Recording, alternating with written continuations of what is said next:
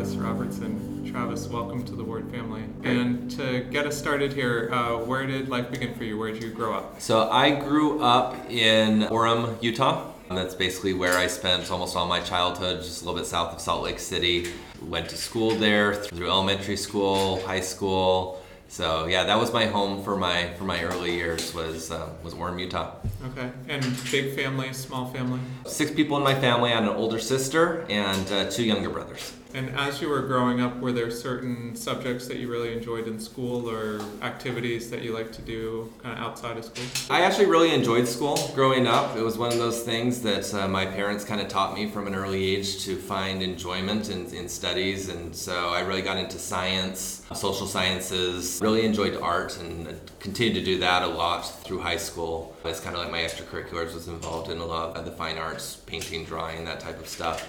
Um, outside of school, did a lot of outdoors activities. My dad liked to go mountain biking, so I'd go mountain biking up in the hills um, uh, with him, and he got me to really appreciate the, the beauty of the of the Wasatch Mountains that I grew up around there in Utah. So spent a lot of time uh, on the weekends um, going hiking, mountain biking. Um, as I got, got older, you know, in high school, there were a few times that uh, would go out with like my friends on the on the weekends, do like little camping trips with uh, with people. So you know, mix of like you know outdoor activities. I mentioned before, I really like to do you know art, drawing, you know that type of stuff. Um, also played sports. I hurt my knees when I was in junior high, and that kind of ended my involvement in sports. But up until then, I did basketball and soccer, um, as far as like you know, more physical type of activities. And as you were growing up and stuff, were there any particular experiences that kind of stand out in your memory in terms of being particularly important or kind of formative at the time? Or? For me, I think it, a lot of it was just the people that I interacted with um, when I was young. I have friends that I met when I was six, seven, eight years old that I'm still like really good friends with today and continue to you know regularly be in contact with um, one one group of friends where probably my, my best friend growing up met him when I was eight years old. We've continued to stay really good friends, and every single year, me and him and a group of other people that we became friends with in elementary school, junior high, and high school, kind of like that core group of friends, get together every single year for a camp out every single summer, and that's something that we've continued. And so, for me, like growing up, just that like that group of people that I had that I felt I feel had a you know really strong influence on my life and in a positive manner. Influenced like the like who I am today. I feel that apart from my family, it's those um, you know a few friends that I made early on and continue to stay really close friends with that probably had the biggest influence on me. And were you a member of the church growing up? I was, yes. Anything there in terms of either the primary or youth years, in terms of as you think about you know, building a testimony or just faith in general? Yeah, I, that kind of goes back to what I was saying before. You know, these a lot of these people that I've continued to stay really good friends with, and are some of my closest acquaintances were people that I met, you know, at that age, and just having other, you know, really good people around me who were, you know, kind people who just like kind of modeled their life and wanted to be Christ-like and wanted to be like good people. And when you're surrounded by people like that, it makes it a whole lot easier in order to follow the gospel and to be able to not get into trouble and, and, and that type of thing. And so it sounds like you grew up entirely there in Orem, and then so what kind of came next after that? Did you go off to college or did something in between? After high school, I enrolled in uh, college at BYU and did a couple semesters there. Uh, and then after that, I went on a mission to Japan, the Sapporo Japan mission came back and went, went back to BYU. I did a dual major in Japanese and international relations. I uh, wanted to just continue to study the language and felt that that was a great opportunity for me to do that. And then international relations was just something that I'd really found classes that I took in high school that were related to government, social sciences, that type of thing to be interesting. So I thought that that'd be kind of something that I could look into to continue to study that type of thing. I at first I thought I wanted to do government work, and then I talked to people who were doing government work and decided I didn't want to do that. Things changed from there, and I ended up deciding to pursue a uh, career in law. um, instead, which is what I'm doing now. I met my wife at BYU. Uh, she was also an international relations major, um, and she grew up in Japan and came to the United States to study that type of thing and also to learn English. Um, because she wanted to learn uh, a second language herself, felt that English was the, the obvious language in order to assist in those types of interests. And so we had a few classes together. We dated for a few years and uh, before we got engaged and then uh, we ended up getting married the day after she graduated actually so that was a very busy week The place that you served your mission, I'm not familiar with where that is in Japan. So is that a more rural type setting, or is that a bigger ci- city? yeah so i mean there aren't very many places in japan that are like super rural because it's a very you know it's a highly populated country and it's not that big. But the area that i was is definitely one of the more rural areas. Um, it's the northern island like it covers the entire northern island of japan. And the largest city on that island is about the size of seattle so not a small city.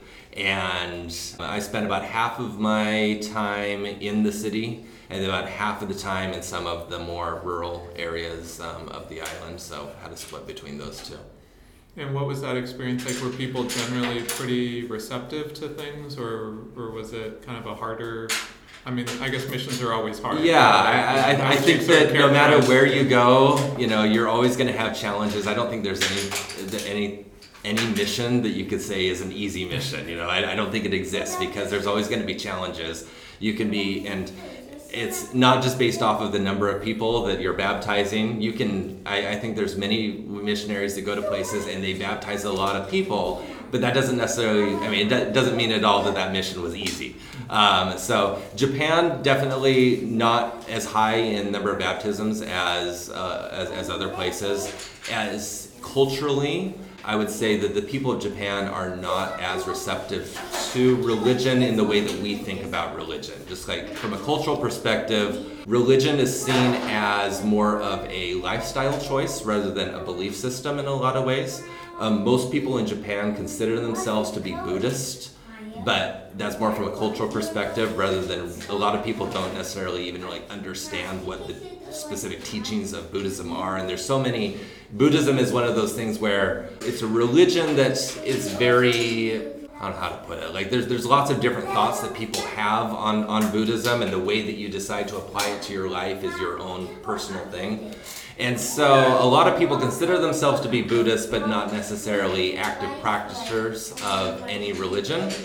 And because that's the way that they think about religion in a general sense, it's kind of hard for them to, in a lot of situations, for a lot of people to apply that to um, Christianity as well. They think Christianity in the same way. It's like, oh, it's, it's a lifestyle choice, and they don't necessarily think of it in the terms of, you know, this is the truth about how, you know, our existence and God's plan for us. Um, it, it's it can be a little bit of a mental disconnect uh, for a lot of people to think that uh, you know that that's your religion and so that's God's plan for you, but God ha- may have a different plan for me, and those can coincide at the same time.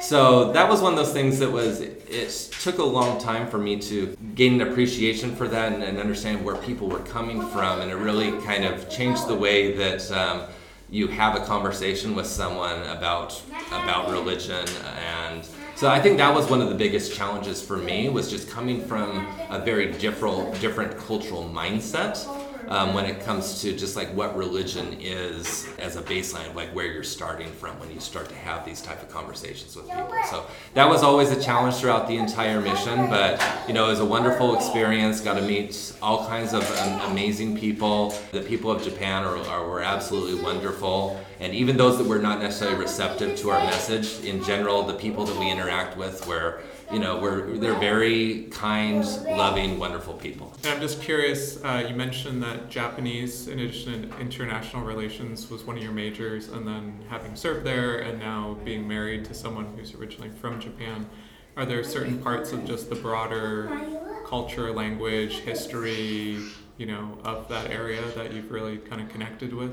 Yeah, for me, I think the biggest thing is just living in another country, being around people who have different backgrounds, that think differently about various things from you.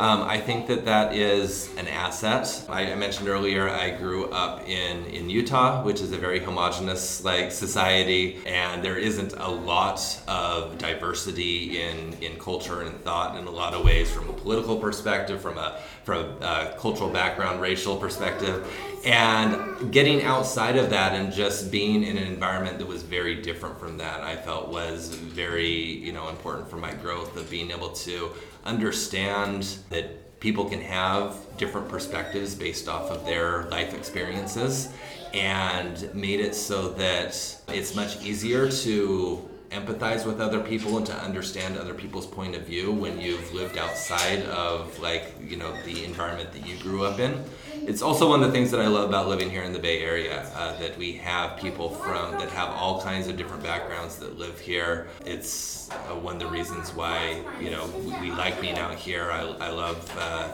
the opportunity to um, raise our children out here to be around in that environment where they can interact with people that have you know different types of backgrounds different types of belief systems different experiences than themselves. Because having that i think you know makes you a more you know whole whole person So you mentioned you got back from BYU.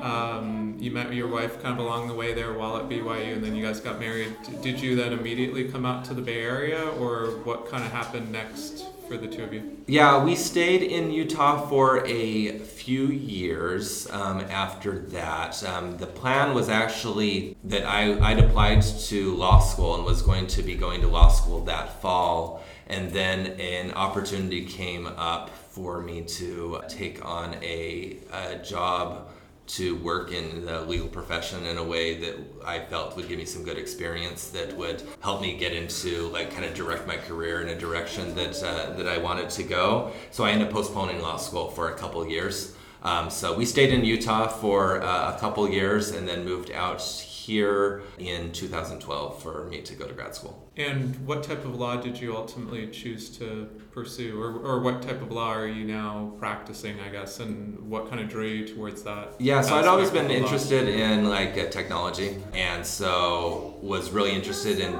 trying to build a career around that intersection between technology and law. So I had a chance to work in the legal department at Adobe before going to law school, and so was able to come out here, studied a lot of that type of stuff, and now I work primarily with startups on the transactional side of the law. So I work.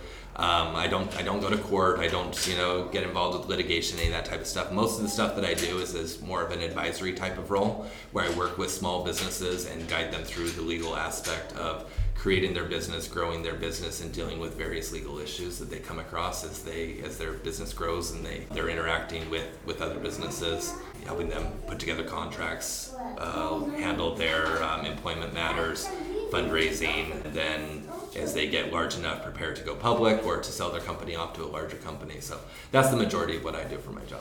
So you mentioned moving out here in 2012. So kids came along after you arrived That's here in the Bay Yeah. Area. Okay, Yeah, so you, they're currently now three and six. what was that transition like in terms of you know becoming parents and and all that? Obviously a challenge, but uh, something that you know we, we wanted to ha- to have children. We're excited to um, to be able to you know have a family and raise a family out here. It's been an adventure and it's been a lot of fun. And what kinds of stuff do you guys enjoy doing as a family? We spend uh, time together as a family as much as we're able to. That's actually been one of the, the benefits, I guess you could say, that came out of COVID was uh, this transition to a work from home environment with my job has allowed me to spend more time with my family. So I'm not working up in the city and having to deal with a commute, which means that I can, you know, spend time with the family and have have dinner with them every night. That's been one of the few things that uh, positive that came out of uh,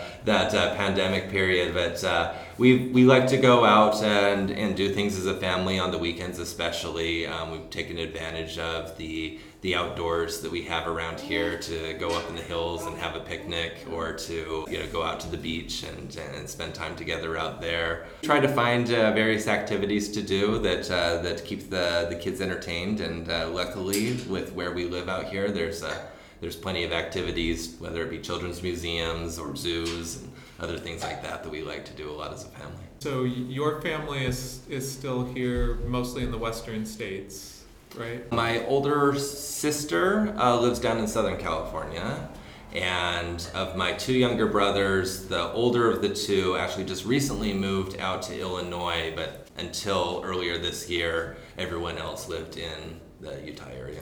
And then is your wife's family still in Japan? That's or- correct, yeah. Okay, so have do you guys get back to Japan much? Yeah, we or- go back. We've been trying to go back about once every other year or so. Every two to three years, I think, is probably what we've been able to do so far, and we'll try to continue to do that going forward. Do the kids speak any Japanese at all, or do you, do you speak that at all in the home, or is it just exclusively English? Yeah, we speak both Japanese and English, and Akio, our older child, is actually going to a school out here that is a bilingual school that's both English and Japanese. And uh, Maya will be uh, going into uh, uh, preschool, uh, but a preschool that's offered by the same school. So she'll be doing her uh, preschool like bilingual as well. So hopefully, as they continue to grow, we, we'd like for them to uh, develop both of those languages, to be able to speak both of them. Um, the biggest thing for us was for them to have a core enough understanding of Japanese for them to be able to communicate with my wife's side of the family who don't speak much in the way of English. So that was the goal there.